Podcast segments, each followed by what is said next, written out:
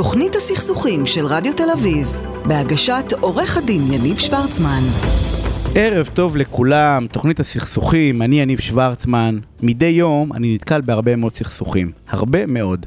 בעסקים בין שותפים, בין קבלנים ללקוחות, בין נותני שירות למעסיקים, סכסוכי משפחה, גירושין, חלקם מגיעים אליי לגישור, חלקם מגיעים אליי לייעוץ, על חלק אני שומע מחברים למקצוע, או קורא עליהם בפסקי דין, מאמרים או כתבות.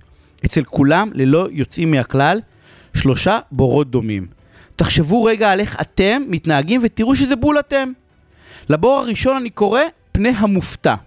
כולכם ידעתם שזה הולך לבוא. הרגשתם, ראיתם, הדחקתם. אתם לא באמת מופתעים, גם אם אתם נראים כאלו. בגלל הפער הזה, שבעצם ידעתם שזה הולך לבוא, אבל לא עשיתם כלום כדי למנוע את המכה, אתם כועסים. ועל מי תכעסו? על עצמכם? חס ושלום.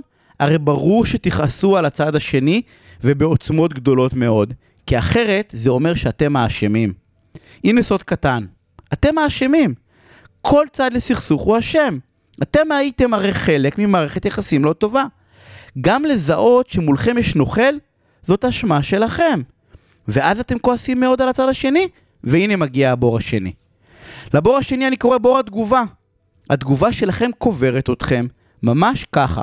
בכל אחד ואחד מהסכסוכים, התגובה של שני הצדדים הייתה רעה. עכשיו עזבו את הצד השני בצד, הוא לא מעניין עכשיו. אבל אתם? אתם רוצים לפגוע בעצמכם? אם לא, איך תסבירו את המיילים, השיחות וההודעות בוואטסאפ, שבכולם סיבכתם את עצמכם? עובדתית, רגשית ומשפטית. מה שיכל להיגמר בסיבוב אחד, הופך להיות קרב אגרוף ארוך ומתיש בגלל הודעות ואמירות מטופשות. בכל סכסוך, אבל בכל סכסוך אני מוצא טעויות קריטיות בתגובה של הצדדים, אחד כלפי השני. קריטיות ברמה כזאת של גם כשאתם צודקים, אתם תפסידו. ואז מגיע הבור השלישי. לא אני קורא בור התכנון. קחו רגע לחשוב, מתי פעם האחרונה, אחרי שיחה קשה, אחרי קבלת מכתב או מייל או וואטסאפ שקיבלתם בקשר לסכסוך או לריב, עצרתם רגע, ממש לרגע. לקחתם דף ועט או פתחתם רגע אימייל ורשמתם את מה שאתם רוצים ואיך אתם רוצים להשיג את זה. ככה פשוט, ככה אף אחד לא עושה את זה. אתם כועסים הרי, מי הוא שהוא ידבר אליי ככה, נכון? אתם הרי רוצים ללמד אותו לקח, עכשיו ברצינות. מה שמשנה זה איך שהוא דיבר אליכם.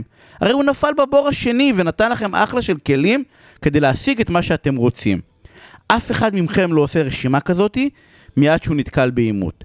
שלושה בורות שגורמים לכם להפסיד כסף, להפסיד זמן, להפסיד אנרגיות, להפסיד רגש ולהיות עצבניים. לא חבל? הפתרון הוא פשוט. עין נוספת זה כל מה שצריך. עין נוספת כזו שלא תגדיל לכם את הבור, אלא שתושיט לכם יד ותוציא אתכם ממנו. אם לא מצאתם אחד כזה, תשלחו לי הודעה ויחבר אתכם לעין הנכונה עבורכם. והנה אנחנו מתחילים. תוכנית הסכסוכים של רדיו תל אביב, בהגשת עורך הדין יניב שוורצמן.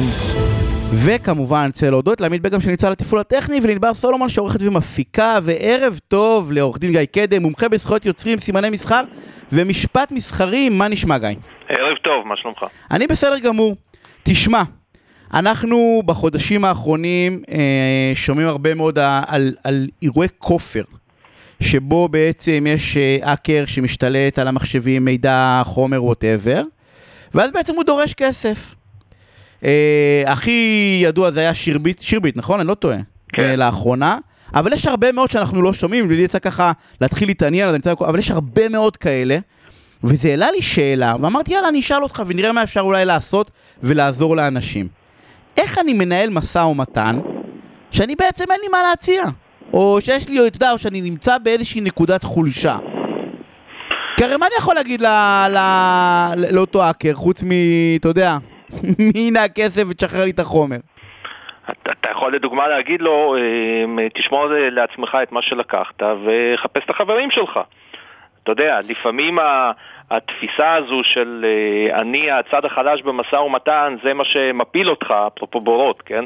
אה, זה, מה שמפיל אותך בתוך, אה, במהלך המשא ומתן. ולכן האופן שבו אתה תופס את העמדה שלך בתוך כל הקונסטלציה מול הצד השני, זה הרבה פעמים משפיע גם על התוצאות של, אה, של כל המשא ומתן, של כל ההתדיינות. אתה יודע, מעטמה גנדי, מייסד הודו המודרנית, אמר פעם שאמונותיך הופכות למחשבותיך, מחשבותיך הופכות למילותיך, ומילותיך הופכות למעשיך. אה, ויש איזשהו עיוות חשיבה. של אה, מחשבה שמייצרת אה, מציאות. אתה חושב שאין לך שום מנוף לחץ, אתה חושב שאתה הצד החלש במשא ומתן, אתה מראש מרים ידיים ואתה מפסיד. במשא ומתן. אתה בא ואומר שבעצם רוב המשא, או חלק גדול מהמשאים ומתנים האלה, בגלל שאתה יודע, רוב האנשים מגיבים מיד, הם בעצם בכלל בהתחלה, באיך שאני מציג את עצמי כלפי הצד השני. חד משמעית. את, לצורך העניין, הבעיה מתחילה בשאלה שלי בכלל. חד משמעית, תחשוב, יכול להיות שדווקא זה שמציג את עצמו כצד החזק, זה שעושה את האבו עלי, דווקא הוא הצד החלש. דווקא הוא מנסה לעשות בכאילו. עכשיו, תראה, הכל כמובן אה, אה, תלוי, אה, תלוי נסיבות. אתן לך דוגמה. בוא רגע נעזוב רגע את עניין הסייבר אה, בצד, אבל תסתכל אה, אה, מה קורה עם אה, חיסוני הקורונה. מצד אחד יש לך מדינות מעצמות, ומצד שני יש לך חברה ופתאום מעצמה כמו ארצות הברית, היא, אתה יודע, מה היא יכולה לעשות? היא צריכה חיסון, והנה יש פה חברה שיכולה לסובב את כולם על האצבע, על האצבע הקטנה. אז מי פה החזק ומי פה החלש? אותו דבר באירועי כופר, אם אנחנו נחזור לדוגמה שלך. אם אתה אה, אומר לאותם אה, האקרים, אה, חברים, תשמרו את החומר אצלכם, תעשו איתו מה שאתם רוצים, שקל לא תראו ממני, הוצאת להם את כל הרוח מהמפרשים. עכשיו זה כמובן בהנחה שאתה יודע מה הם לקחו ואתה מוכן לקחת את הסיכון. יש פה עניין של אה, ניהול סיכונים. בסופו של דבר, הכי חשוב זה לנסות להבין מה האינטרס של הצד השני למשא ומתן. הרי אם בא אליך מישהו ואומר לך, אה, אה, אני רוצה שתשלם לי איזשהו פיצוי כי פגעת בי, פרסמת עליי איזשהו לשון הרע, לכלכת, אתה צריך לנסות להבין מה האינטרס שלו, מה המטרה מעבר לתש... לתשלום הפיצוי. אולי הוא רוצה התנצלות, אולי באיזושהי מערכת יחסים עסקית הצד השני רוצה לקבל איזה שהן אה, תועלות אה, כלכליות, מסחריות, אולי הוא מנסה אה, אה, אה, להוציא אותך מהשוק, אולי הוא רוצה איזשהו שיתוף פעולה. חוכמה היא לנסות להבין את האינטרסים. ברגע שאתה מבין את האינטרס מעבר לדרישה הכספית, בדרך כלל הדרישה הכספית היא לא אינטרס, היא באה לשרת זה מה שבאתי לחדד, אתה בא ואומר בעצם שהדרישה הכספית זה הדרך שלי להגיד, זה כמו למשוך בצמא, בגדול. זה למשוך בצמא, להגיד אני רוצה פה את התשומת לב שלך, שלך, ובוא נראה מה קורה. ברגע שאתה מבין את האינטרס, אז יכול להיות שמתברר שדווקא uh, מי שחשב שהוא הצד החלש, הוא דווקא הצד החזק. כי לו יש יכולת לתת משהו לצד השני, שהצד השני מנסה להשיג אותו באמצעות איזה שהן דרישות שעל פניו מציגות אותו אה, אה, אה, כצד, אה, כצד חזק. תראה, הכוח האמיתי במשא ומתן הוא לא נגזר מכמות המשאבים שיש לכל אחד מהצדדים, אלא מתפיסת האלטרנטיבה. מי צריך את מי יותר? מי מוכן לשלם יותר אם אין עסקה? מה איך לא נגררים... שלך למשא ומתן? אבל אני אשאל אותך עכשיו שתי שאלות, בסדר? איך לא נגררים בעצם, כי נניח מישהו שלח מכתב דרישה ווטאבר, כמעט באוטומט עורך דין יענה בחזרה, ואתה יודע, מכחיש, מכחיש, מכחיש את כל מה שכתוב במכתב, ואתה מדבר בעצם על איזושהי יצירת דיאלוג. אז זו טעות בעצם לשלוח את הדבר הזה? כאילו, זו טעות לא אוטומטית להגיב כמעט... יצירת... אני לא מדבר בהכרח על יצירת דיאלוג. אני מדבר על ניסיון להבין מה הצד השני רוצה. לפעמים אתה מקבל מכתב ודורשים ממך א' וב' וג' וד', וכשאתה מנסה להבין מה האינטרס של הצד השני, מה האינטרס שלך, ואתה אומר, אוקיי, אם אני לא מקיים את האינטרס של הצד השני ואני שומר על האינטרס שלי, מה האלטרנטיבות שלי? האם הוא באמת ילך לבית משפט? בוא נשים את עצמנו בנעלי הצד השני. האם הוא ילך לבית משפט? האם הוא ינקוט בכל אותם צעדים שהוא צועק ש... שהוא נוקט? שהוא בכוונתו לנקוט? לא בהכרח. לפעמים יש מטרה אחרת, לפעמים בן אדם רוצה התנצלות, לפעמים בן אדם אומר אוקיי, רוצה שיגידו אוקיי, אתה צודק, אני מפסיק לעשות את מה שאני הולך לעשות. הרבה פעמים אנחנו רואים את זה במכתבי התראה, אתה מקבל מכתב התראה שעשית ככה ועשית ככה ואם לא תשלם ולא זה ולא פה ולא שם, אז נלך לערכאות וננקוט בצעדים ונעשה ונעשה ונעשה. בסוף מה שאתה מבין שהבן אדם בסך הכל רוצה שתחדול מלעשות משהו, ואתה עושה את היחס עלות. אז למה לא מבקשים? לא לחדול. גיא, אז למה לא מבקשים? למה התרבות האלימה הזאתי? אני שואל באמת, אני מנסה סתם, למה? כי אתה בא ואומר, בוא, הגיונית הרי, אם אני הצד הדורש, אז הרי, אתה יודע, אני, אני לא מוותר על הזכויות שלי, נכון? אולי במקום, ש... אולי במקום להתחיל להגיד אני רוצה א' ב', אתה יודע, תמיד בלשון הרע למשל, אני 140 אלף שקל, בסדר, לא אשלם לך הרי. זה ברור, אני גם לא אשלם לך 50, נכון? נכון. זה הרי לא יקרה בלי שתכריח אותי במרכאות כפולות בבית משפט. אז אמרו להגיד לו, תקשיב, בן אדם, בוא, תתנצל, שים 5,000 שקל תרומה ל... לא יודע למי, בסדר? אם נניח באמת אין נזק, כן? כי ברוב המקרים אין באמת נזק, רוב המקרים הרי זה כלי כדי לקבל משהו. למה לא עושים את זה? אם יש לך איזה רעיון. אה, אני, אני חושב שאתה, שהשאלה שאתה שואל היא מתחום הפסיכולוגיה, אולי מתחום האופי האנושי, אולי, תראה, זה גם נגזר מה, מהתרבות שבה אתה חי. תאר לך עכשיו סיטואציה שאתה רוצה להשיג אה, משהו מהמתחרה שלך או מהיריב שלך, ואתה תפנה אליו בנחמדות ותשלח לו פרחים ותגיד לו, אתה יכול אה, בבקשה להפסיק לעשות את מה שאתה עושה? כנראה שאם היריב שלך הוא אה, לא הכי נחמד, הוא פשוט יגלגל אותך מכל המדרגות. ואז מוסרית אפרופו גנדי, אבל אז, אבל אז מראש אפרופו גנדי, בסדר, בזה, אז once ביקשתי יפה, אז אחרי זה הפטיש חמש קילו התקבל באהבה, כי להגיד לו, נשמה, אני ניסיתי בטוב. אבל זה עניין תרבותי. זה עניין תרבותי. ודרך אגב, יש מחקרים מאוד יפים שמראים שככל שמתרבים, אה, ככל שיש יותר עורכי דין בקרב אה, החברה, אז זה גם הרבה סכסוכים. עכשיו, זה, אתה יודע, זו שאלה של ביצה ותרנגולת, האם יש יותר עורכי דין כי זה האופי הישראלי לריב, או שהאופי הישראלי לריב בגלל שיש, אה, שיש הרבה עורכי דין. אבל זה חלק מה, שהדוגמה... מהתרבות, מהתפיסה החברתית, ובדרך כלל, אני לא מכיר מישהו ש, שיגיע להתייעץ איך אני גורם לצד השני להפסיק, ואומרים לו בוא תשלח לו מכתב מנומס, אה, בבקשה, בתחילו הולכים, אם לא אכפת לך תעשה לי מערוף ו- ותפסיק אה, את מה שאתה עושה, או תעשה משהו ש- שמתאים. זה בדרך כלל לא עובד. בדרך כלל מתחילים מגבוה, מתוך נקודת מוצא שבמשא ומתן אפשר, אה, אפשר לרדת. אבל כשאתה מתחיל מגבוה ואתה מתנפח, אתה לא בהכרח הצד החזק פה. כי יכול להיות שאין לך הרבה אלטרנטיבות ואתה רק עושה בכאילו, והצד השני, יודע את זה, משאבים, יש לו יכולת לתת לך משהו הרבה יותר פשוט והרבה יותר בקלות, ולכן הוא לא מוטרד, הוא למה, כאילו רק הצד החלש. הבנתי. עכשיו יש לי שאלה שתמיד אה, שמטרידה אותי קצת, תמיד חייבים לענות? אפרופו חזק חלש? אם אני חושב שהוא מתנפח, אולי אני לא אענה לו. לא אני כאילו חסיד גדול של שתיקות פשוט. אין, אין, אה, אין חובה לענות. אה, אני בדרך כלל אומר לקוחות שלי, אנחנו לא עובדים אצל הצד השני. ולא חייבים לענות לו. אבל לפעמים תשובה טובה יכולה אה, להוציא את הרוח מהמפרשים של הצד השני. כי אם אתה מבין מה האינטרס, ואנחנו חוזרים לאינטרסים, אתה מבין מה האינטרס של הצד השני, והוא בא עם, אתה יודע, עם אבו עלי ומתנפח ובאיומים, ואתה אומר, רגע, אבל מה שהוא רוצה אני יכול לתת לו בקלות. אז עדיף לי לענות לו, אתה יודע מה, אני חושב שאתה טועה. ואתה סתם מקשקש, אבל אני מוכן לתת לך ככה וככה. והנה הוצאת לו את כל הרוח מהמפרשים, פיצצת לו את הבלון, ולמעשה אתה מבסוט כי לא נגררת להליכי סרק. והשאלה אבל עכשיו, אם, אם זה לא חלק מהעובדה שזה יחנך אותו פעם הבאה, להגיד וואלה, הצלח לי, הצליח לי האבו עלי הזה. הצליח לי אני הג'ון בריון, אז אני עכשיו אתבריין עוד פעם גם על הבא בתור. תראה, אתה לא יכול להיות אחראי על חינוך של אנשים, זה קצת, די, בשביל מה אנחנו ברדיו? בשביל להיות מעט מעט מעט אחרים על חינוך של אנשים. אז אני חושב שהחוכמה היא לא לנסות לחנך את הצד השני, אלא החוכמה היא לנסות לראות מה האינטרס שלך. אם האינטרס שלך ללמד את הצד השני לקח, ולגרור אותו להליכים כדי שבפעם הבאה הוא לא יתנפח עליך, יכול להיות שזה באמת הדבר הנכון לעשות, לעשות שרירים בחזרה. ולהגיד לו, אתה יודע מה, אתה רוצה לתקוף אותי? אתה רוצה לנהל, לנהל מולי הליכים? אהלן וסהלן. הנה בית המשפט נמצא פה, הדלתות שלו פתוחות, לך תתבע.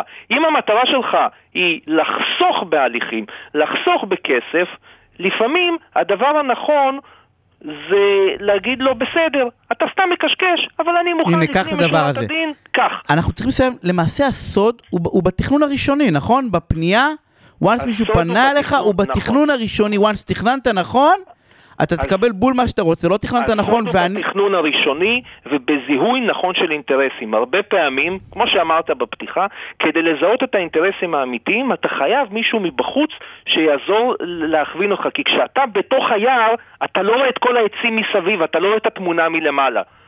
רק את הרגש, אתה רוצה לתת לו בראש. ידעת איך להתמודד עם הבעיה. אה, מעולה, תודה, אנחנו צריכים לסיים, אז שיהיה ערב מעולה. אנחנו ערב רוצ- מצוין. אנחנו רוצים הפסקת פרסומות קצרה וכבר חוזרים. תוכנית הסכסוכים של רדיו תל אביב, בהגשת עורך הדין יניב שוורצמן. פרסומות וחוזרים. תוכנית הסכסוכים של רדיו תל אביב, בהגשת עורך הדין יניב שוורצמן. וחזרנו. אה, נמצאת איתי שירן רז, יועצת אסטרטגית רגשית. ערב טוב שירן, מה העניינים? בסדר גמור, יניב, וערב טוב גם לך. חייב לך, זו פעם ראשונה שנתקלתי ב- ביועצת אסטרטגית רגשית, כבר תספרי לנו מה זה. קודם כל, אה, זה איזשהו מונח שכולל בתוכו בעצם את כל העיסוק שלי, שהוא קצת אה, מורכב לשים אותו בהגדרה אחת, אה, כי אני עושה גם וגם וגם וגם, שבעצם זה לוקח את עולמות הרגש והרוח והיכולות המנטליות שלנו לאיזושהי לוגיקה מסוימת. זאת אומרת, אני בעברי לך- כלכלנית, לוגיקה מסוימת. לאיך משתמשים בהם בעצם? אמ, קודם כל זה ת- תלוי סיטואציה. הנה, אבל בוא, בוא, בוא, בוא נתחיל בנושא. אוקיי. בוא, בוא דרך אוקיי, הנושא אנחנו זה. תשמעי, אני ראיתי, אני, אני מחפש, אני כבר, אני, אני מתעסק בדבר הזה כבר הרבה זמן, כי כל עולם הסכסוכים בעצם מתעסק בדבר הזה, וזה המערכת יחסים בין הרגש לשכל. נכון. בסדר? מי אמור לנהל את הדבר הזה בעצם? אחד, מי אמור לנהל את הדבר הזה, ושתיים, בכלל אם אפשר. כי כשאני כועס, אני פתאום מגלה שהשותף שלי מאחורי הגב עשה משהו, או אני מגלה שרוצים לפטר אותי, או, או אני יודע, או אני מגלה משהו שאחד האחים שלי עשה, אז אוטומטית מה שעובד אצלי זה ה... רגש. הרגש. נכון. ואני אוטומטית רוצה לעשות משהו. נכון, ובאוטומטית אתה רוצה להגן על עצמך, הרי בסופו של דבר הרגש זה תגובות אה, טבעיות שלנו, פיזיולוגיות לגמרי, שאמורות לשמור עלינו, אוקיי? זה הברומטר שלנו, אה, לתקשר עם העולם, לנהל מערכות יחסים, להבין איפה אנחנו טועים, איפה אנחנו לא טועים. הרגש הרי זה משהו ש, שמבדיל אותנו אה, ומסמן לנו ומכווין אותנו בחיים, אוקיי? הרגש זה משהו ש... ואנחנו השאלה איזה סמן זה, אם סמן טוב או סמן רע, כאילו. אז, אז אתה אמרת, אמרת פה איזשהו משפט, שמת איזושהי נוסחה, אמרת יש רגש ויש שכל, ואנחנו בעצם מנהלים איזשהו דיאלוג, איזשהו קונפליקט תמידי בין שני הדברים האלו. אממה, יש פה עוד פקטור שחשוב מאוד להתייחס אליו בכל הסיפור הזה, וזה העניין האינטואיטיבי יותר, שבעצם הרגש יכול להשתלט עלינו והשכל כובל אותנו, אוקיי? אם אנחנו נעולים מדי בתפיסות תבניתיות, אז אנחנו לא יכולים להתקדם, אנחנו לא יכולים לעשות פריצות דרך, אנחנו לא יכולים לנהל מערכות יחסים תקינות, והפוך, אם אנחנו נותנים לרגש להציף אותנו, אז אנחנו שוקעים בתוך עצמנו. זאת אומרת שבעצם ההבנה, השיעור שלנו זה לש- לשים איזשהו איזון מסוים בין שניהם ולהקשיב לאיזשהו קול שהוא מעבר לשכל והוא מעבר לרגש, לאיזושהי בינה שהיא מעל שניהם, אוקיי? וזה בעצם מה שאני עושה, אני בעצם מחברת את, ה- את, ה- את הבינה לשני הפרמטרים האלו. מה עכשיו, מה זאת אומרת? את אומרת אני מה לוקח... זאת אומרת? מה- לא- אוקיי. אוקיי, מה זאת אומרת? זאת אומרת שבעצם אתה בעצם בא ואומר, יש לי סכסוך, בואי נפתור את הסכסוך. עכשיו, אם הגענו כבר למשבר נוראי, אז ברור שהניהול מולו יהיה הרבה יותר קשה, כי כשבן אדם אה, נמצא בטירוף, למשל זוג שרב, אוקיי? הרי מה, מה יועצת זוגית תגיד לו? אה, חמוד, אתה עצבני, אה, אין לך זמן עכשיו לעשות תהליכים ארוכים, נכון? צא החוצה, תעשה סיבוב, תירגע, תחזור הביתה, נכון. נכון? אל תיתן אבל לרגש לנהל את האירוע. בדיוק, אל תיתן לרגש לנהל את האירוע. אז אני אומרת, אוקיי, צריך להתייחס לטווח קצר וטווח ארוך. טווח ארוך, כמובן שאנחנו צריכים לעבוד יותר על עצמנו, להבין את המקומות, את הטריגרים שמקפיצים אותנו, לזהות את הרצונות האמיתיים שלנו.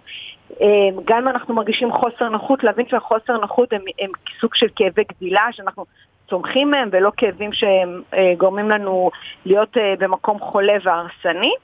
שזה איזשהו תהליך יותר ארוך. אבל אם אנחנו באים לאיזשהו, אמ, אני מניחה שזה מה שאתה עושה, אתה בעצם לא מעביר אותם תהליכים, אלא הם באים אליך עם הסכסוך, או, או בזה אתה מתעסק, ואומר, אוקיי, יש כבר בלאגן, יש כבר כאוס, בוא נראה מה אנחנו עושים. איך פותרים את האי הסכמה הזאת, נכון? אני מניחה כן, אבל בכאוס... אני-.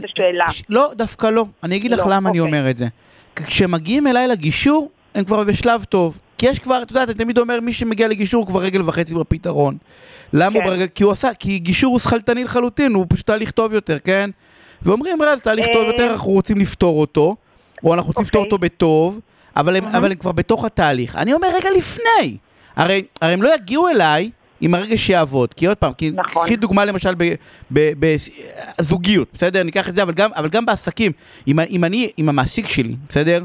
יבוא אליי ויגיד לי, תשמע, אני לא מרוצה מהעבודה שלך, אה, אה, ואני חושב לפטר אותך, או אני שוקל לפטר אותך, ואני באותו הרגע, את יודעת, יעלה לי העצבים, ואני לא, מי הוא בכלל רוצה לעבוד אצלך, אה, אז מה שהגיב, נוצר הרי סכסוך. אוקיי. ברגע שהוא אמר לי, אני רוצה לפטר אותך, אנחנו בתוך עימות, נכון? נכון. אבל מה שהגיב לי על מי הוא בכלל רוצה לעבוד אצלך, זה הרגע שהגיב. כי לשכל אין ש- אין שום היגיון במשפט הזה. נכון. אל תעבוד אצלו, אבל תסיים בטוב, תוציא ממנו כסף. נכון, אבל, אבל קודם, כל, קודם כל חשוב לזכור שיש מבנה שונה של אנשים ואישיות שונה. יש אנשים שמאוד נהנים מה... לא יודעת אם להגיד נהנים מהאימפולסיביות, אבל, זו, אבל הם נהנים מה, מהאי שקט, הם נהנים מהקונפליקטים, הם נהנים מהמריבות. יש, יש אנשים שרמת חוסר הביטחון שלהם כל כך גבוה, שהם בעצם מתמכרים, זה כמו דפמין, ש... ש, ש הורמון דופמין שנפלט במוח ו- ויוצר להם איזשהו ריגוש על הדברים הלא נכונים. אז אנשים כאלה, אה, צריך, אה, זה לא פתרון אה, פלא, צריך לעבוד איתם באמת על, ה- על הגירויים האלה, שיקבלו את מנות הדופמין שלהם ממקומות אחרים, ואז כשזה יקרה, הם יוכלו לווסת, לווסת את התגובתיות שלהם, אוקיי? עכשיו, בדרך כלל אנשים כאלה, כמו שאתה מספר, שהם מגיבים באמוציות מאוד מאוד גבוהות, אז זה לא פוגש אותם רק מול הבוס, זה פוגש אותם בכל תחום בחיים שלהם, גם בחניה, אם מישהו יתפוס להם את החניה, הם יכולים להתנפל עליו, אוקיי? אבל רוב האנשים כאלה, לא שירן? אה, רוב האנשים כאילו מתרכזים. או את יודעת מה, זה בדרך כלל לא בעל פה, כי בעל פה הפכנו להיות ביישנים, אבל בכתב. אוקיי. מישהו שולח לך הודעה, ואז אתה עונה לו כאילו אה, יפה. בלא אוקיי, נעים, כי אוקיי, פה- בום, זה קל. קודם כל נכון, אתה מדבר, אני קוראת להם עברייני מקלדת, אוקיי? שפה זה המקום, וואו, זה מקום מדהים לכל האנשים האלה, כי שם בעצם, הרי בסופו של דבר, כולנו מונעים מהמקום שאנחנו רוצים הרי להיות חשובים ולהיות מוערכים ושישמעו אותנו. עכשיו, ברגע שאנחנו במציאות היומיומית אמיתית, לא מאחורי מקלדת ולא מאחורי מסכים, אנחנו לא מצליחים לייצר את המציאות הזאת, אז איזה עולם מופלא נגלה לפנינו כשאנחנו מגלים את העולם הווירטואלי, ששם אנחנו בעצם יכולים להוציא את כל העוינות, את כל המאהבים שלנו, הכמוסים וה, וה, וה, והלא טובים. הרי בסופו של דבר מה שאתה מתאר, את, ה, את האגרסיביות הזאת, היא באה, באה מרמת לחץ מאוד מאוד גבוהה, שמייצרת עוינות. כשמישהו מרגיש עוין, הוא רוצה לתקוף, הוא חושב שכל אחד בסביבה שלו יותר דפוק ממנו, הוא מזלזל, הוא לא מצליח לראות את הדברים בפרופורציות הנכונות. דרך אגב, זה גם נכון במשא ומתן ובסכסוכים, כשאחד הצדדים אה, ננעל, אה, צריך למצוא את הדרך להראות לו את הפרופורציות הנכונות מול הסיטואציה. הרי מה קורה? לפעמים אנחנו מספרים לעצמנו איזשהו סיפור, וככל שאנחנו משכנעים את עצמנו בתוך הסיפור הזה, אנחנו מתאהבים ברעיון של עצמנו, ולך תשכנע אותו שהרעיון הזה הוא לא נכון. אז כשאנחנו שמים פרופורציה צריך לקרות שני דברים בסכסוך כזה, לפי איך שאני רואה את זה דרך אגב. א', לתת את הפרופורציה, דבר שני, לתת לצד השני לראות שזה שנגדו כביכול, אם זה הבוס, אם זה הבן זוג, אם זה הילד או כל, כל אדם אחר, בעצם כן אה, יש בו דברים חיוביים שקשורים לאותו אדם. בעצם לחזק את הקשר החיובי ביניהם. הרי איך אנחנו... כי, כי כדי להוריד מפלס של כעס, אני בעצם צריך לייצר איזושהי רמת ביטחון וחיבור לערכים או להבנה של העולם הפנימי שלי. אז עושים את זה, אז חלק מה, מהדרכים לעשות את זה זה לתת לצד השני פרופורציה, לתת טיעון חיובי אה, של הצד הנגדי מולו, למשל סתם דוגמה, זוג שמתגרש, אז אפשר להגיד, אה, כן, בשיחה שהייתה לנו, נורא מעריך את האימהות שלה. כן, בדרך כלל זה לא חל ההורות. סתם, זו הייתה דוגמה ממש... לא, אני אומר, זה נכון, זה נכון, אבל אבל האקסיומה שבה הרגש פוגע בנו, היא נכונה, נכון? כאילו... ברור. לא, זה לא משהו שמישהו בא ואומר לי, לא, דווקא האינסטינקטים שלי טובים. לא, הם לא טובים, הם בדרך כלל לא טובים. נכון? כאילו, זו אמירה שאני יכול להגיד אותה. בוודאי, כי רגש זה לא משהו שאתה סומך עליו, כמו לא על השכל. אתה סומך על האינטואיציה, אתה סומך על משהו שהוא מעבר לשני הגורמים האלה. שהוא משלב אותם? אפשר להגיד שהוא משלב אותם? הוא משתמש בהם ומסיק מסקנה חדשה. הבנתי. אוקיי? הוא בעצם משתמש בהם, אבל, אבל בסופו של דבר, זה מזכיר לי איזה סיפור נורא מצחיק, שהיה פעם חמור שהיה נורא נורא רעב. ו... ואמרו, אוקיי, חמור אתה רעב, בוא ניתן לך לאכול, שמו לו שתי ערימות שחת, בדיוק באותו גודל, באותה צורה, באותו טעם. החמור היה מת מרעב, הסתכל על שתי הערימות שחת האלה, ולא ידע מה להחליט, הוא היה בעימות פנימי, בסכסוך פנימי עם עצמו, איזה ערימה כדאי לקחת. מה קרה לו בסופו של דבר? שרעב. הוא מת. למה? השכל אמר שניהם שווים, אני לא יודע מה לקחת.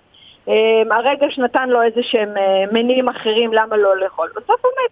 זאת אומרת שאנחנו תמיד, הקונפליקט הזה הוא לעולם ועד יהיה קיים. זה מה שבונה אותנו. אני יכול ללמד אנשים אה, לשפר את האינטואיציה? את... אחד, את האינטואיציה, את הרגשות, את ניהול הרגשות שלהם, את החשיבה אה, הרציונלית. אני יכול ללמד אותם לעשות את זה בטווח קצר?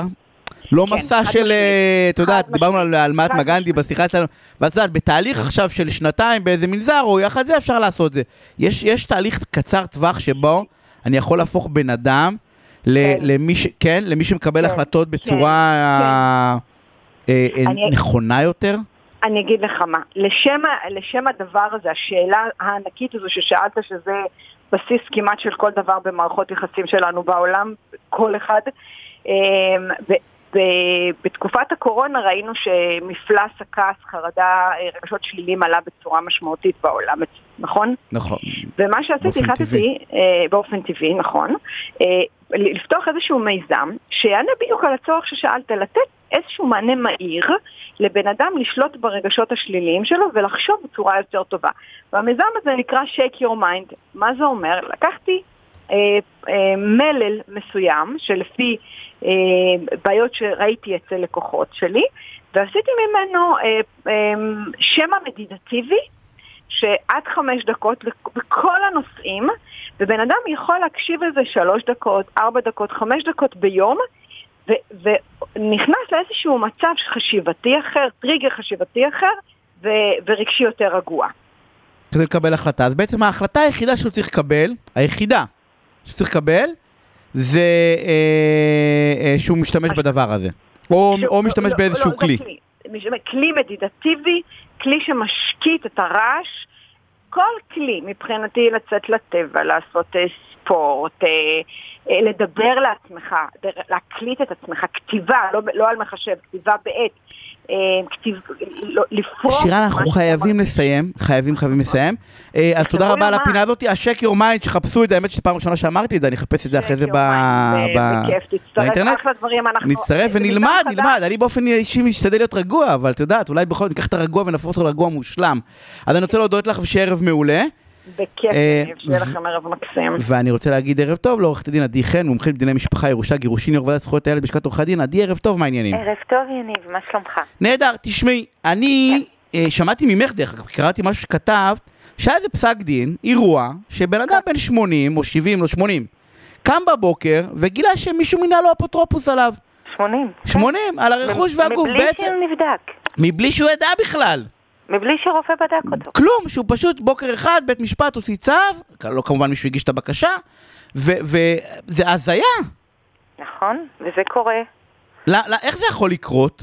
תראה, יש לנו בעיה שפסקי הדין לענייני משפחה הם לא מפורסמים, כי הכל מתנהל תחת חיסיון ובדלתיים סגורות. אז מה שקורה שם, הציבור לא יודע, אבל זה לא מקרה אחד או מקרה שני שאני שומעת עליו. ואגב, לפני כשבועיים אה, השתתפתי בישיבה בכנסת בעניין ייפויי כוח מתמשכים, ושם נדונה בדיוק את אותה בעיה, שאתה מקבל חוות דעת מבלי שאנשים נבדקו וממנים להם אפוטרופסים. ואז האפוטרופוס הכללי אמר ש... הוא יבוא חשבון עם רופאים כאלה, או בעלי דין שמגישים בקשות כאלה מבלי, ש... מבלי שהייתה הצדקה ומבלי שהצד השני, אה, מבלי, ש... מבלי שהוא נבדק, מבלי שיש ראיות באמת, אלא פשוט שוללים לו את, ה... את החירות. איך, איך ה... עושים את זה, אבל טכנית? תראי, עד לפני אה, תיקון 18 לחוק הכשרות, כשלא היה לנו את המוצר המשפטי שנקרא ייפוי כוח מתמשך, באמת היינו צריכים לגבי כל לקוח שה...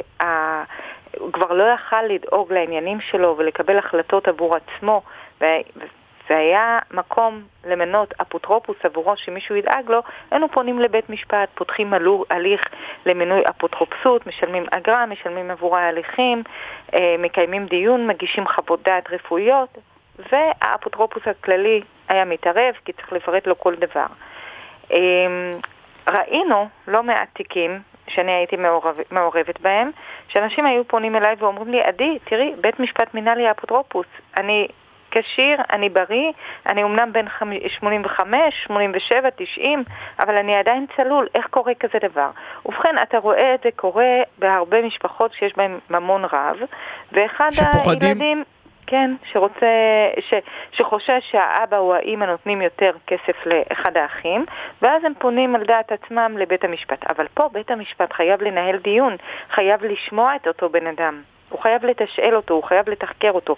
באותו מקרה ספציפי, הוגשה בקשה לבית המשפט, נטען שאבא הוא דימנטי, אבא חולה פרקינסון, אבא יש לו הזיות, אבא הוא פסיכוטי כבר שנתיים, הוא לא מתפקד, ויש חוות דעת רפואית מבלי שנבדק שהבן אדם הזה לא, אה, אה, לא מתפקד. אה, הייתה חוות דעת רפואית בלי שהוא נבדק? בלי שהוא נבדק. אז איך הייתה חוות דעת רפואית? אז מסתמך על מה? זהו, שקרית? אז על זה בדיוק דיברתי איתך, על זה בדיוק אמרתי, שבכנסת דיברו על זה שיבואו חשבון עם רופאים כאלה שנותנים חוות דעת מבלי שבדקו לא, את אין, ה... א- אבל לא, לא, לא, בודקים את המסמכים הרפואיים, בודקים משהו כאילו, או שסתם מוצאים חוות דעת בתשלום? בתשלום. לא, כאילו מומצאות. כשצד מזמין חוות דעת, צריך לבדוק אותה טוב טוב. למה בית משפט לא. מזמין, למה בית משפט לא מזמין את החסויים? אז על זה, אז על זה נמתחה ביקורת חריפה על פסק הדין של בית משפט לענייני משפחה. איך קורה דבר כזה, שבית משפט שולל אה, חירות של אדם מבלי שהזמין אבל אותו? עדי עושים את זה מלא הרי. עושים את זה. לא מלא עושים את זה. עושים את זה ו... מה, בדרך בית משפט לא מזמין, בדרך כלל עושים, את לא יודעת. חובה, היום, במיוחד היום, אחרי שכל נושא ייפוי כוח מתמשך כבר נכנס לתוקף. אז החוק תוקן בצורה כזו שבית משפט, אלא רק במקרים סופר חריגים, הוא לא ישמע את הבן אדם שמבקשים לגביו למנות לו אפוטרופוס. הוא חייב היה לשמוע, הוא חייב היה להזמין אותו, הוא חייב היה לבדוק את עמדת היועץ המשפטי לממשלה, לבדוק אותו. היועץ המשפטי לממשלה חייב להיות צד להליך הזה, אולי הוא יודע דברים. יש לי, יש לי שאלה, כן. אני לא יודע, אני לא יודע אם יש לזה תשובה, כי אני לא בטוח שזה נבדק עדיין. הרי, הרי יש את הייפוי כוח מתמשך, נכון? נכון. שבעצם דיברנו על זה, ואני רק בכמה מילים, שזה בעצם אני קובע בעודי בצלול ובריא והכל, אני בא ואומר איך יתנהלו הדברים כשאני לא אהיה. כשאני לא אוכל... כשאני לא אוכל לנהל, כן, עצמי, כן, בדיוק. כן, שלא, שאני לוקח, וזה יכול להיות גם בנושאי רכוש, גם בנושאי בריאות וגם בנושאי רווחה. בכל נושא שבו אני לוקח את בדיוק. הילד שאני הכי פחות חושש שהוא ישמור על הירושה שלו. שהוא יותר ישמור עליי. על מי שאני סומך. כן. והשאלה שלי כזאתי אבל, בסדר? נניח ועשיתי את זה, ואז אחד הבנים שלי, או המת... לא משנה מי, מגיש בקשה לבית משפט. יש סנכרון של המידע הזה? יניב, שאלת את שאלת מיליון הדולר. כאילו בכלל יודעים, כאילו זה, איך, מה, זה, זה שאלת יפתור את שאלה הבעיה? מצוינת, כי לפני יותר משנה ניתן פסק דין על ידי בית משפט מחוזי, כי ברגע שמגישים ייפוי כוח, א', יש עורכי דין מוכשרים לערוך ייפויי כוח. כשהם עורכים את הייפוי כוח, הם, אה, הם מגישים אותו אונליין למחשבים של האפוטרופוס הכללי, של המדינה, של האח הגדול. אז ברגע שיש לי ייפוי כוח שהוגש, ייפוי כוח בלתי מתמשך שהוגש, אנחנו גם מקבלים את האישור, והאפוטרופוס הכללי מודע לגביו. עכשיו, כל הליך כזה, כפי שאמרתי אה, לפני כמה דקות, האפוטרופוס הכללי חייב להיות צד להליך. הבנתי, ואז הוא בודק שיש- לפי תעודת זהות? כן, ברגע שיש לך ייפוי כוח מתמשך, מה שכתוב שם, זה מה שגובר. אלא והעורכי רק דין- במקרים ממש חריגים, כמו למשל מיופה הכוח עכשיו, הוא בכלל בעצמו דימנטי והוא לא יכול... אה, אוקיי, שזה בדרך כלל, כן, לדאוג, נניח בדיוק. בן או בת זוג מבוגרים, ושלא התאימו את הזה. אבל, אבל רק בזה... מבוגר זה לא, זה לא ארגומנט, השאלה אם הוא יכול לדאוג לעניינים או לא. כן, כן, זה, לזה הייתה הכוונה, אבל לצורך העניין, כשאת עושה ייפוי כוח אה, מתמשך, כן. באחריותך להפקיד את זה? כעורכת דין? א', אני תמיד, אה, אני תמיד מפקידה את זה בעצמי. יש אופציה גם שמי שערך את ה... אותו אדם שחתם על ייפוי כוח מתמשך שהוא יגיש אותו, אבל אני תמיד לוקחת את האחריות, דואגת להגיש אבל את זה, האנשים דואגת... צריכים להבין את זה, שאם זה לא רשום, אז... לא, אז... ברור שאנחנו מסבירים להם. כל אוקיי. עורך דין שעורך לא, זה שאת להסביר. מסבירה זה לא מה שמסבירים, בגלל זה לא, אני אומר, צריך כל מי שעושה ייפוי. כוח, כל מי שעושה ייפוי כוח מתמשך, לא מספיק שחותמים אצל העורך דין, חייב לקבל אישור שהייפוי כוח מתמשך הופקד במשרדי האפוטרופוס הכללי ואושר, זאת אומרת אין שום תקלה. הבנתי, וזה אישור פוזיטיבי פשוט של אה, האפוטרופוס הכללי.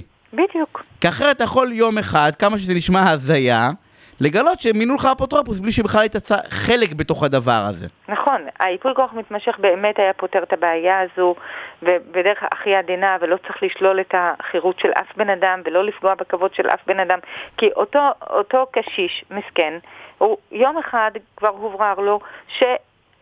אין לו יותר אופציה לקבל החלטות או לעשות עסקאות, אפילו לא בכרטיס האשראי שלו, לא לקנות שום דבר בסיסי עבורו. טוב, זה, הוא הדיק את הבן שלו שהוא מבזבז לו את הירושה. אה, אבל, יאמר, אבל שנייה רגע, אז התהפך, אבל נכון, המחוזי ביטל את ההחלטה כן, הזאת. אבל תחשוב, הקשיש הזה, היה לו אה, כסף, מספיק כסף, כדי לשכור שירותים של עורך דין. מה קורה לקשישים שאין להם כסף? לא רק כסף, אין להם נגישות, אין להם את השפה. לפעמים זה עניין של שפה, או הם בודדים, הם בכלל לא יודעים למי לגשת. הם לא יודעים בכלל למי לגשת לפעמים. פסק הדין, אתה מרגיש בפסק הדין שבית המשפט אומר שהוא מוטרד מכל הפרקטיקה הזו. אבל האמת היא שזה ממש בכוח של בית משפט, יכול להביא את האנשים, להגיד גם אם הוא דמנצי והכל, אני רוצה לראות אותו, להחליף איתו שני משפטים, תביאו אותו בכיסא גלגלים, הכל בסדר. תקשיב, אם הבן אדם לא נמצא בקומה, ולא מונשם ולא מורדם, בול, אוקיי? שיבוא. אני הייתי עומדת על זה שהוא צריך להיות באולם.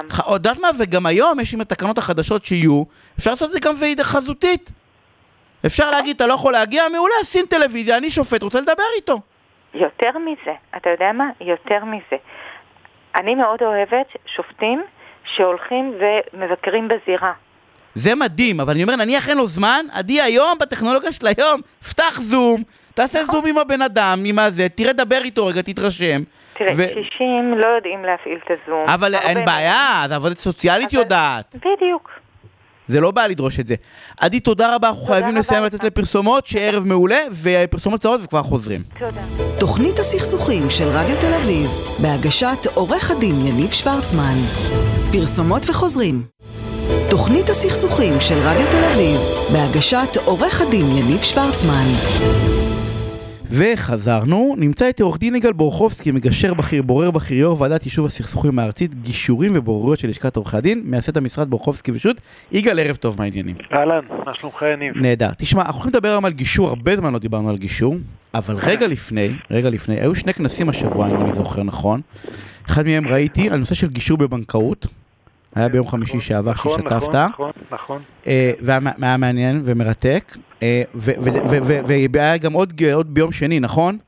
ביום ראשון, כן, ביום האמת ראשון. ששניהם היו, אחד בהשתלמות עומק בדיני בנקאות, שוועדת הבנקאות אה, הכניסה גם את הנושא של הסדרת סכסוכים מחוץ לכותלי בית המשפט, גישורים, בוררויות עם כבוד השופטת אבניאלי, ובכנס השנתי של, אה, של הבנקאות השנתי של לשכת עורכי הדין היה באמת ביום חמישי, והיה סופר מעניין בעיניי. לא, היה מעניין, מה שאני רוצה להגיד לאנשים ששומעים אותנו, אה, שדרך אגב, היה לנו פעם פעם פינה על בנקאות והייתי די נגד הבנקים, ואני עדיין, עדיין נגד הבנקים, אבל, אבל לא, אני רוצה להגיד משהו שאתה יכול כמובן להרחיב בכמה משפטים, כי זה חשוב בעיניי.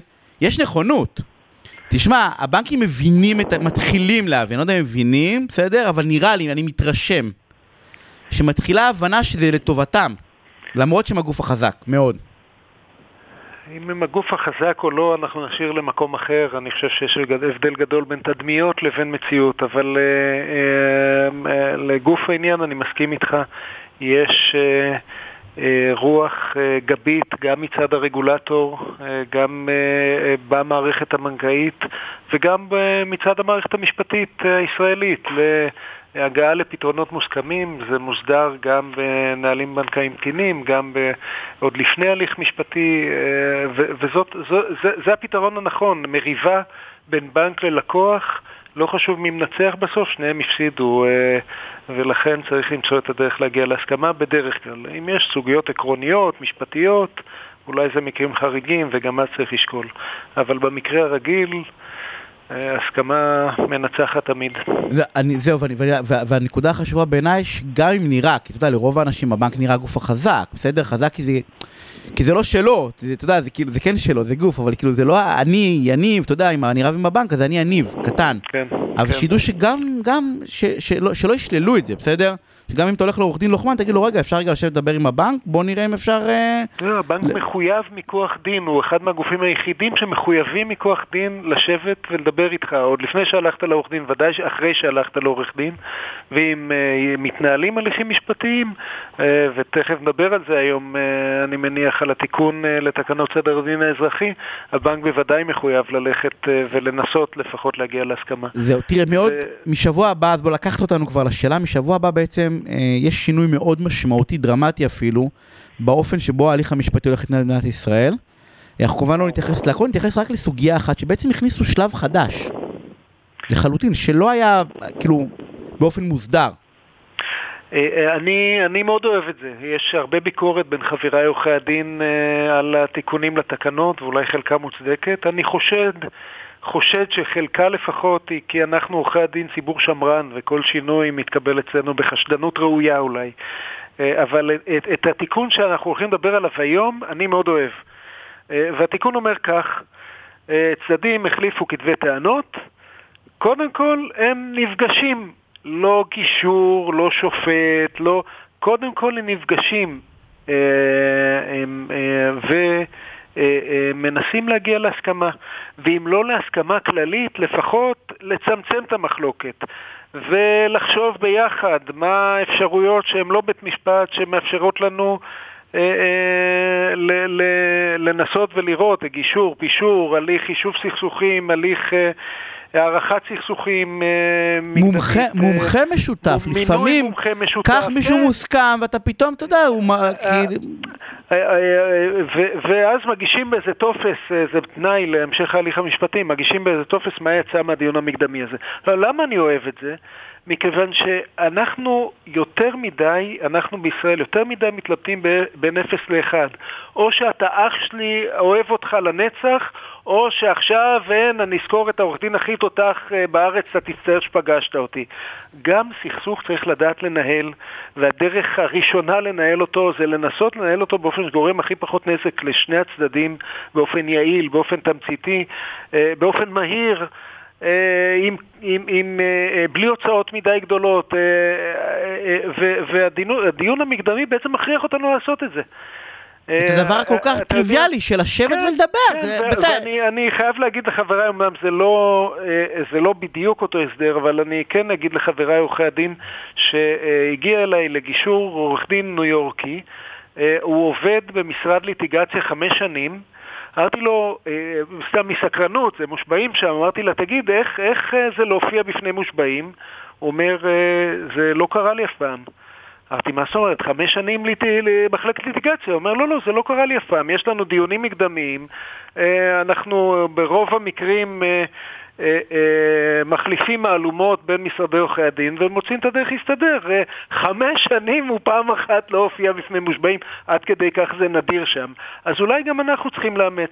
אגב, שאלתי למה, והוא ענה לי את התשובות הברורות מאליו. זה כל כך יקר, כל כך ארוך, כל כך לא צפוי, שצדדים רציונליים בדרך כלל משתדלים למצוא דרך אה, יותר אינטליגנטית להכריע בסכסוך. ופה בעצם, בעצם מכריחים אותך, אולי זה יהיה אחרי זה נוהג, מכריחים אותך לעשות איזשהו תהליך שהיה כדאי שיהיה לפני הגשת כתב תביעה, כתב הגנה. אנשים צריכים להבין את זה, שב... אתה יודע, לפעמים מישהו אומר, תשמע, אני אגיש כתב תביעה, הוא יענה, גם את זה כבר התחילו להגביל במספר עמודים וביכולת, כן, אה, אתה יודע, להצדיק את, ה, את השכר לפי המשקל של כתב התביעה. אה, אתה יודע, כמה שיותר לא, כרכים. אני לא, לא רוצה להגיד ככה, אבל אה, כן, כשיש פעם אהרון ברק, הנשיא לשעבר, אמר, לא היה לי זמן לכתוב... אה, לכתוב אה, קצר, אז יצא לי ארוך. אה, אז לפעמים צריך הרבה יותר זמן ו- וריכוז כדי לכתוב משהו באמת תמציתי ובאמת ממוקד שאוחז את השור בקרניו. אבל בסדר, אולי עוד תיקון אחד אני יכול לספר? ודאי, ודאי. חוץ מהדיון המקדמי, יש גם פגישת מהות. שימו לב שהדיון המקדמי קודם לפגישת המהות. אז פגישת המהות כמו שהכרנו תגיד לאנשים מה זה, כי לא כולם אה, מכירים. זה, זה פגישה שבסוג מסוים של סכסוכים, בית המשפט אומר לצדדים, חברים, לפני שאתם הולכים להכרעה, אני מכריח אתכם, זה בחובה, זה לא זכות, לשבת עם מגשר שיסביר לכם מה האלטרנטיבה בגישור, אה, מה העלויות, מה הסיכויים, מה הסיכונים, איך זה מתנהל. שבו, אתם יכולים בסוף הישיבה להחליט שאתם רוצים או לא רוצים, זה וולונטרי לחלוטין, אבל לשבת ולשמוע אתם חייבים. אז פגישת המהות הורחבה באופן מאוד משמעותי גם בנושאים וגם בסכום. אה, עוד נראה את היישום שלה, כי, כי גם היום אה, יש פער בין הנוסח בתקנות לגב, לבין היישום, אבל לפחות בנוסח בתקנות היא רחבה מאוד. היא, היא, היא רחבה, ו, ורק שהראשי תיבות, למי שלא יודע, זה מידע, היכרות ותיאום. שבעצם כן. הר, הרעיון הוא, הוא, הוא להסביר לאנשים, שעוד לא מכיר, את היתרונות כן. בעצם של, ה, של הגישור. ואחר אני אשאל אותך שאלה, אבל, למה לא עושים את כל זה לפני כתב תביעה וכתב הגנה? אה, תראה, את השאלה הזאת אתה לא צריך לשאול את אה, הנהלת בתי המשפט, זה כבר שלנו, נכון? זה בשליטתנו. לגמרי, אני בא ואומר, מכריחים אותי, אני עורך דין, אני אזרח. אנחנו אה, רוצים לריב עם מישהו, הדבר הכי טבעי, הכי מתבקש, זה קודם לעשות להסתדר איתו. מה יוצא לנו מ... להגיש כתב תביעה? ולפעמים יושבים אצלי צדדים בגישור, וצד אומר, הוא לא שלח לי מכתב אפילו לפני שהוא הגיש את התביעה. וכשהוא הגיש את התביעה, מה, אני אוותר לו? אני גם שכרתי עורך דין, מה, אני פראייר? אז uh, מין אסקלציה כזאת מיותרת. ש... אני מאוד בעד. אה. ש... לא, דרך אגב, אני יכול להגיד שהיא אשמת עורכי הדין, נכון? מותר להגיד לא, את זה בקול רם. אני לא, אני, תראה, אני כזה, לא אתה כזה, אתה יודע, מיכל, כאילו, אנחנו סובבים, אבל זה אשמתנו, לא אשמתם. אני לא רוצה לחלק האשמות, אני רוצה לחלק פתרונות. אוקיי. ככל... שצדדים יהיו מודעים יותר לאפשרויות שיש להם לניהול סכסוך ולאפשרויות חלופיות כמו גישור, אה, ככה הם יוכלו לקחת אחריות ולא להגיד, רגע, זה אשמת העורך דין שלי, זה אשמת העורך דין שלך, תחליט אתה. תברר, תעמיק, תחליט, קבל החלטה, העורך דין שלך הוא רק יועץ שלך. ושידעו האנשים שזה יקרה ממילא. כאילו זה נכון. ההזיה, זה אתה ממילא... נכון, אצל עורכי הדין אני חייב להגיד שהמודעות וה... אה, אה, התכווננות לגישורים גם בשלב הטרום-משפטי היא הולכת וגוברת. בשנים האחרונות אה, זה ממש תופעה ואני מברך עליה, אני חושב שזה הדבר הנכון לעשות. אני, אני מסכים, זה הדבר הנכון, וגם היום אחרי התקנות החדשות, למרות שמאוד כעסו עליהן, אבל הן הולכות לקרות, זה גם פחות או יותר הופך להיות, אה, לא יודע מה, מנדטורי. גם אם אחרי כתב תביעה וכתב הגנה, בסוף היכולת, אתה יודע, גם העורך דין שהוא מגיש כתב תביעה, פתאום מכריחים אותו ללכת לדבר, אז ממילא הלקוח יראה את השיח, כאילו, לא יוכל להעלים ממנו. היום עוד יכלת לגרור, במרכאות תפולות, לקוח הליך משפטי שלם. אני, אני, אני, ואני מרגיש לא בנוח, אני מקווה, ו- וזה גם... לא, לא באתי להשמיץ, יגאל, זרמתי איתך בפתרונות. לא מסתירים, לא מסתירים מהלקוחות, הם מבקשים לשרת את הלקוחות, ואם יש אה, אה, חריגים, אנחנו צריכים לטפל בהם. אה, אבל, אבל אני... יגאל, אתה אומר את כל הבדיחות על עורכי הדין, נו באמת, שהאלה לא, שמוציאים אשמת אלה, נו. לצד זה, יניב, אני לא רוצה, אני לא אוהב... אכלו לי, נימוקים מסוג אכלו לי, שתו לי. אני, לקוח הולך לרופא. הרופא אומר לו אה, אה, אה, משהו, אם זה מספיק חשוב, הוא הולך לסקנד אופיניון, נכון? תראה, עד עכשיו הסכמנו, אתה מבין? לכן נשארנו עוד דקה, ואני לא מסכים איתך, הרי למה אני לא מסכים איתך? כי נכון שרופא, לא, אתה בא אליו באמון גדול, כשאתה מגיע לעורך דין, בניגוד לרופא, כמה שזה נשמע הזיה, אתה נמצא בפחד היום, כי מישהו פגע בך. כאילו, ואתה תעשה, אתה יודע, במובן הזה, היכולת שליטה של העורך דין על הלקוח היא הרבה יותר גבוהה, כמה שזה נשמע הזוי, מרופא. אני לא רוצה להשוות בין הפחד שלך ממחלה קשה חס וחלילה לפחד שלך מתביעה, שניהם, בוא נסכים ששניהם לא נעימים נכון. בכלל. אבל, אבל אה, כל מה שאני אומר, אה, זה תוכניות מהסוג שלך, ואני מנסה גם בהרבה דרכים אחרות, זה ליידע את הציבור הרחב, להשכיל אותו. ככל שהוא יהיה... אה, שידעו שיש את הכלים יותר, האלה. ככל שהוא ידע יותר, ככה הוא יוכל לקבל החלטות בעצמו, במקום לקבל החלטות מוטות ואז להאשים אחרים. איזה... אבל איך אם לא נאשים, לא נהיה פולנים ברחובסקי אה, ושוורצמן? לא, מה לא, אתה רוצה שאנחנו נסיים בזה, נו באמת?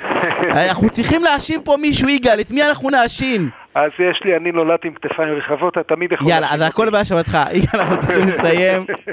שערב מעולה, אה, ושמור על הבריאות ולך תתחסן אם אה, אתה יכול, ואם לא, אז אה, כל הסובבים. לכו להתחסן כולכם בעצם, כל מי ששומע, לכו להתחסן. בהחלט. אנחנו נתראה שבוע הבא ביום שני בשעה שמונה בערב, לכו להתחסן, תרגישו טוב, שמרו על עצמכם, לילה טוב, ביי.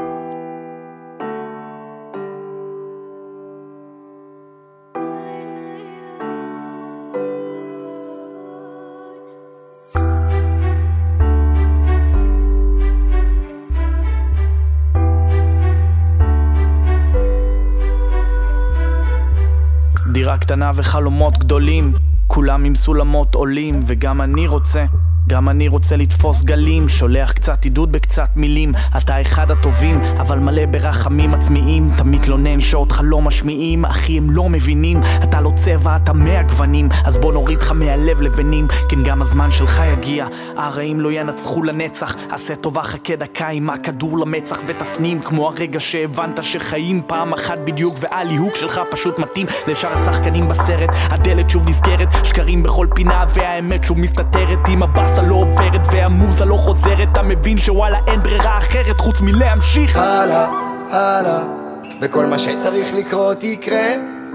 הלאה, להמשיך הלאה וכן הכל כבר ישתפר אחרי שאני אמשיך הלאה להמשיך הלאה וכל מה שצריך לקרות יקרה. הלאה, להמשיך הלאה וכן הכל כבר ישתפר אחרי שאני אמשיך הלאה הלאה שאני אמשיך הלאה, הלאה. היי, תקשיב לי אח שלי, אני אומר לך מבלי שאנו מכירים בכלל שהמצב הכלכלי שלך הוא בול כמו שלי אתה שואל אותי מה זה בול, יש לך סרטים על שכר דירה וטון החלומות על חו"ל, אה? אבל זה קול, אה? אתה בטיפול, אה? הפסיכולוג שלך אומר שהניצול זמן הולך רק על דברים מיותרים אז תפנה מקום לאהבה וכמה חברים וגם עוד משהו שירים אותך תשים את הוויד בצד, הכל מרדים אותך הפייסבוק במיוחד, שעות על גבי שעות בלראות שהמצב שלך סבבה כי לשאר יש פול צרות אז עוצמים את העיניים, נושמים טיפה חולמים איך בינתיים, דופקים קופה, מרימים עוד כוס לחיים, נושאים מבט למעלה, רק כדי, רק כדי להמשיך הלאה, הלאה, וכל מה שצריך לקרות יקרה. הלאה, להמשיך הלאה, וכן הכל כבר ישתפר אחרי שאני אמשיך הלאה, להמשיך הלאה, וכל מה שצריך לקרות יקרה. הלאה, להמשיך הלאה. וכן הכל כבר ישתפר אחרי כי זה מרגש אותי, לרגש אתכם. כותב מתוך הלב כל עוד הלב הזה פועם אבל אני לא מוצא סיבה ואין במה להתנחם. אני רוצה את הרעב, רוצה סיבות להילחם. אני מקדיש את זה לכם, מקדיש את זה לכל. מי שמתעסק, נושם וחי את הרוקנרול. לכל מי שמרושש אבל נותן את הנשמה. למי שחי בתוך הקצב מי שמת על הבמה, מי שגדל איתי ביחד ולמד לתת בראש. מי שמכיר את OTG מפאף 2003 זאת הייתה תחילת הדרך דרך הערך עבר ההפך ממי שאמר. אותי נלחם וניצח ככה המלך חזר דרך אגב לצוואר שוב הצמרמורת בגוף הדף החדש פה נפתח. בוא ונתחיל את הטירוף. כמה ברור ושקוף הגענו לרגע כן זה הזמן החיים על פי אורטגה. פרק ב'